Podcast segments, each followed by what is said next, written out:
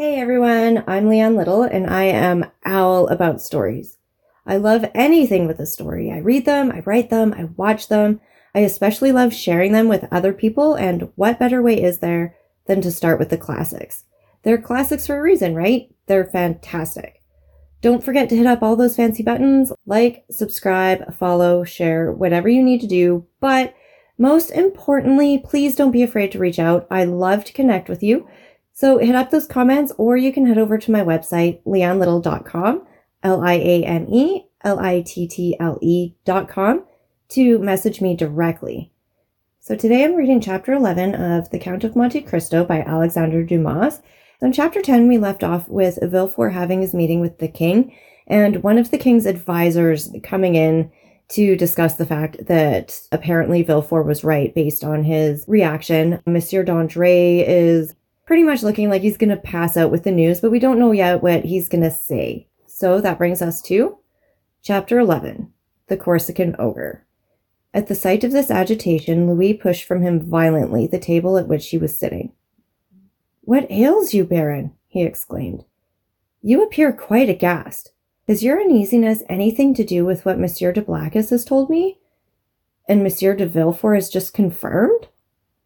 Monsieur de Blacas moved suddenly forwards the baron, but the fright of the courtier pleaded for the forbearance of the statesman, and besides, as matters were, it was much more to his advantage that the prefect of police should triumph over him than that he should humiliate the prefect. "Sire," stammered the baron. "Well, what is it?" asked Louis. The minister of police, giving way to an impulse of despair, was about to throw himself at the feet of Louis, who retreated a step and frowned. "Will you speak?" he said. "Oh, sire, what a dreadful misfortune! I am indeed to be pitied. I can never forgive myself." "Monsieur," said Louis, "I command you to speak." "Well, sire, the usurper left Elba on the twenty-sixth of February and landed on the first of March. "And where? In Italy?" asked the king eagerly. "In France, sire, at a small port near Antibes, in the Gulf of Juan." "The usurper landed in France, near Antibes, in the Gulf of Juan, two hundred fifty leagues from Paris, on the first of March. And you only acquired this information today? The third of March? Well, sir, what you tell me is impossible. You must have received a false report, or you have gone mad." "Alas, sire, it is but too true." Louis made a gesture of indescribable anger and alarm, and drew himself up as if the sudden blow had struck him at the same moment in heart and countenance. "In France!" he cried. "The usurper! In France! Then they did not watch over this man. Who knows? They were perhaps in league with him." "Oh, sire!" exclaimed the Duc de Blacas. "Monsieur d'Andre is not a man to be accused of treason." "Sire, we have all been blind, and the Minister of Police has shared the general blindness. That is all." "But," said Villefort, and then suddenly checking himself, he was silent. Then he continued. "Your pardon, sire," he said, bowing. "My zeal carried me away." "Will your majesty deign to excuse me?" "Speak, sir. Speak boldly," replied Louis. "You alone forewarned us of the evil. Now try and aid us with the remedy."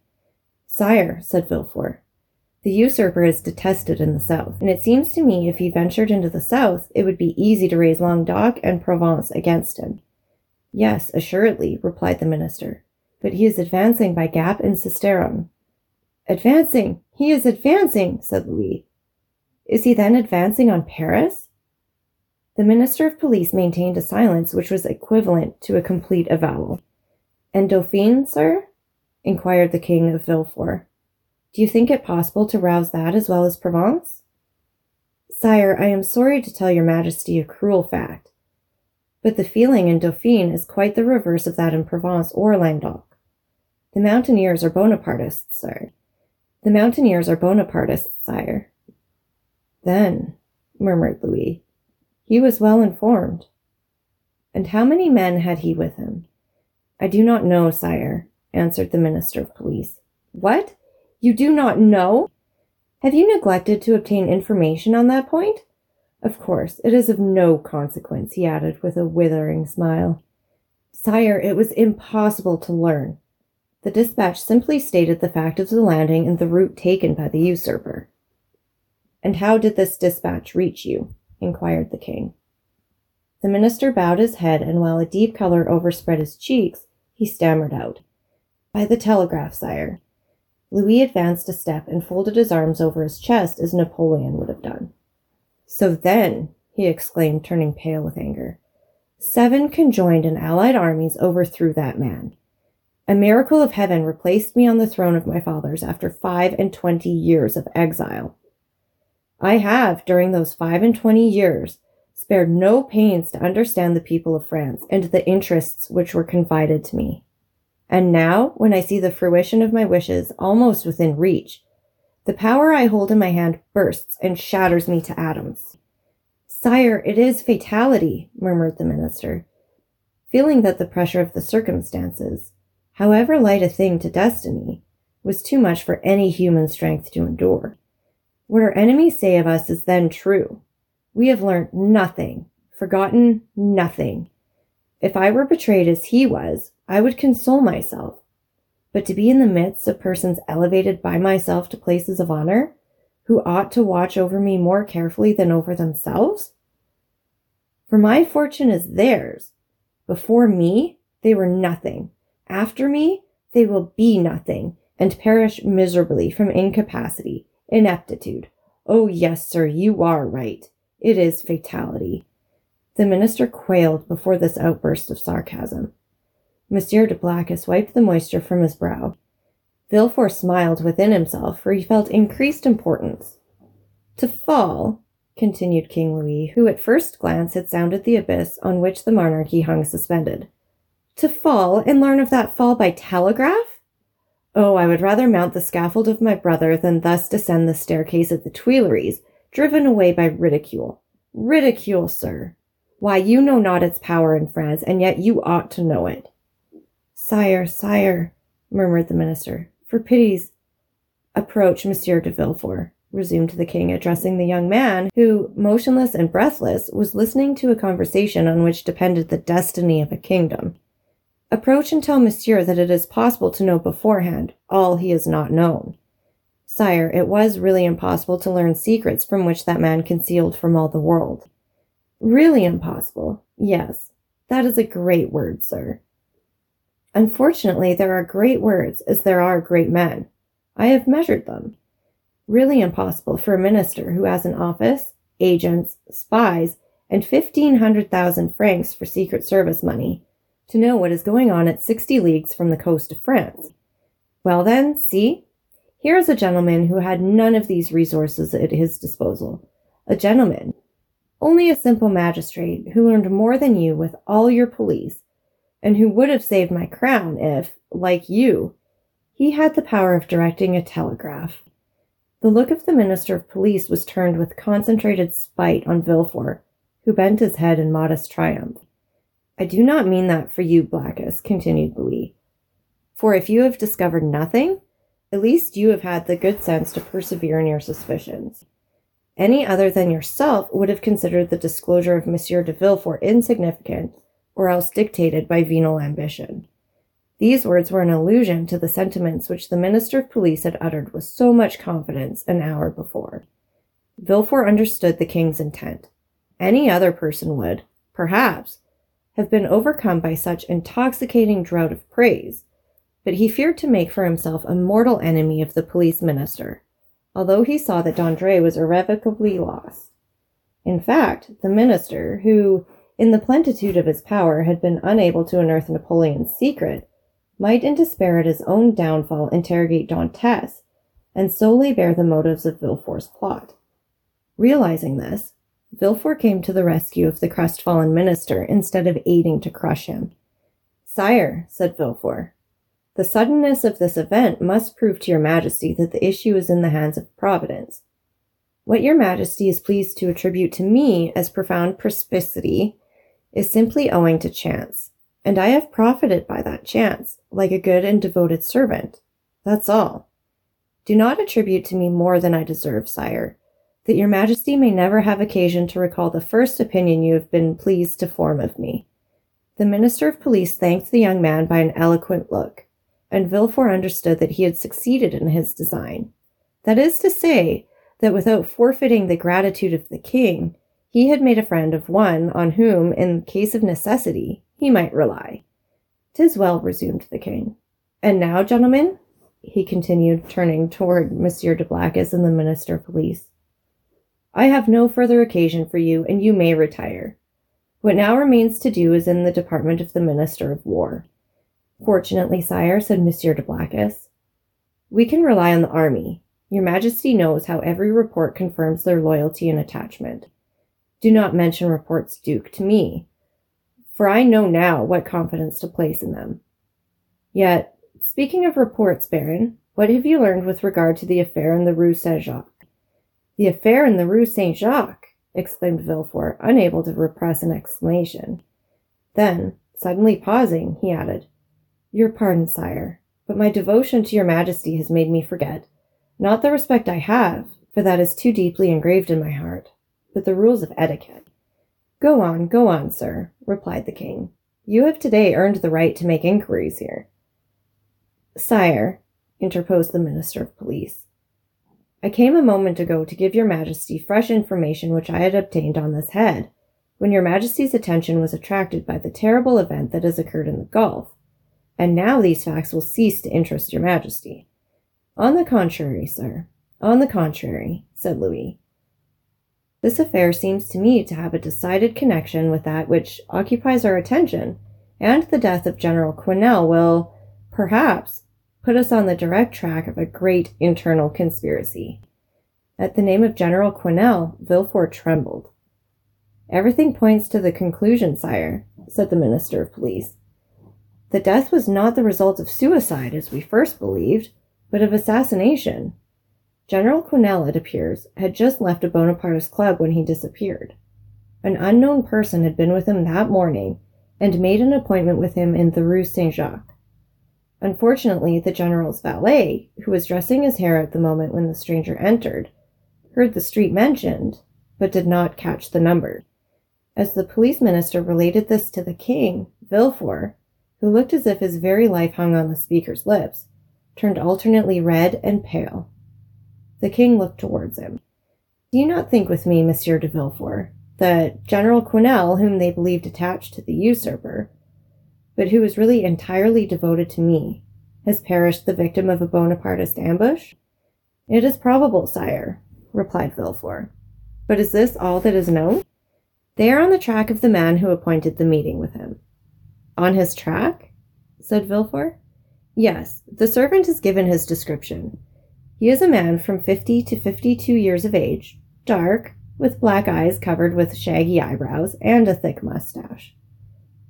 He was dressed in a blue frock coat, buttoned up to the chin, and wore at his buttonhole the rosette of an officer of the Legion of Honor.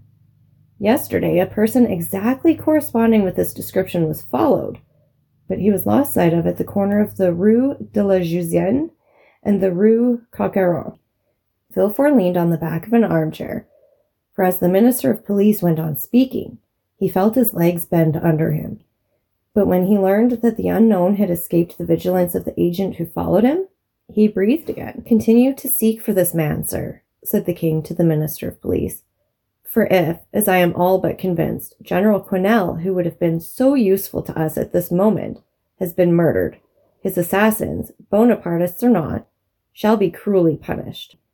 It required all Villefort's coolness not to betray the terror with which this declaration of the king inspired him. "How strange," continued the king with some asperity. "The police think that they have disposed of the whole matter when they say, 'A murder has been committed,' and especially so when they can add, 'and we are on the track of the guilty persons.' Sire, your Majesty will, I trust, be amply satisfied on this point at least." "We shall see. I will no longer detain you, Monsieur de Villefort, so you must be fatigued after so long a journey. Go and rest. Of course you stopped at your father's?" A feeling of faintness came over Villefort. "No, sire," he replied. "I alighted at the Hotel de Madrid, in the Rue de Ternon." "But you have seen him?" "Sire, I went straight to the Duc de Blacas." "But you will see him, then?" "I think not, sire." "Ah, I forget," said Louis, smiling in a manner which proved that all these questions were not made without a motive. I forgot you and Monsieur Noirtier are not on the best terms possible, and that is another sacrifice made to the royal cause, and for which you should be recompensed. Sire, the kindness your majesty deigns to evince towards me is recompense, which so far passes my utmost ambition that I have nothing more to ask for. Never mind, sir, we will not forget you. Make your mind easy. In the meanwhile, the king here detached the cross of the Legion of Honor, which he usually wore over his blue coat, near the cross of Saint Louis, above the order of Notre-Dame du Mont Carmel and Saint-Lazare, and gave it to Beaufort. In the meanwhile, take this cross. Sire, said Beaufort, your majesty mistakes. This is an officer's cross. Ma foi, said Louis. Take it, such as it is, for I have not the time to procure you another. Blacas, let it be your care to see that the brevet is made out and sent to Monsieur de Villefort. Villefort's eyes were filled with tears of joy and pride. He took the cross and kissed it. And now, he said, may I inquire what are the orders with which your majesty deigns to honor me? Take what rest you require, and remember that if you are not able to serve me here in Paris, you may be of the greatest service to me at Marseilles. Sire, replied Villefort, bowing, in an hour I shall have quitted Paris. Go, sir, said the king, and should I forget you, king's memories are short. Do not be afraid to bring yourself to my recollection. Baron, send for the Minister of War. Blacas, remain. Ah, sir, said the Minister of Police to Villefort as they left the Tuileries. You entered by luck's door. Your fortune is made. Will it be long first? Muttered Villefort, saluting the minister whose career was ended, and looking about him for a hackney coach. One passed at the moment, which he hailed.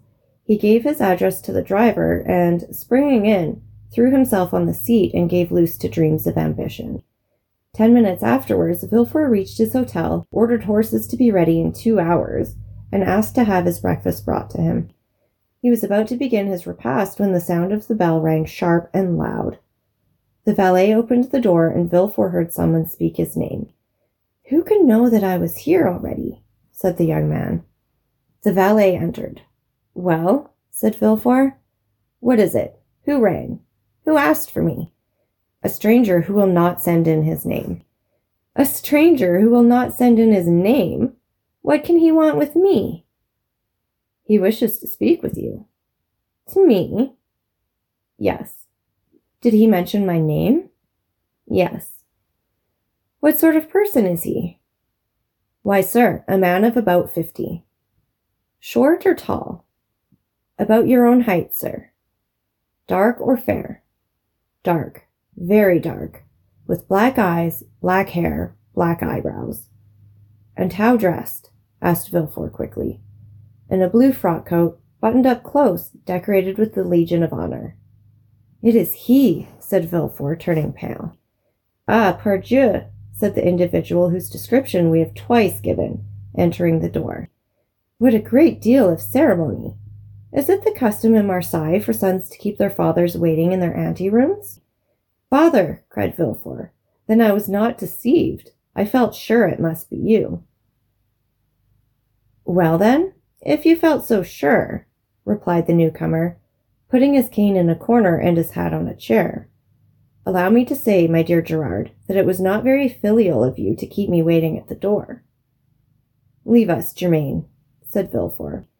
The servant quitted the apartment with evident signs of astonishment. All right, and that is it for chapter eleven. So again, take a minute to hit all of those buttons, like, subscribe, share. If you get a notification bell, feel free to hit that too. You never know what's going to happen with that. And don't forget that I like hearing from you guys, so please leave any comments you like, and visit my website, leanne little dot com, to message me directly. Remember, it's all about the story. Have a great day.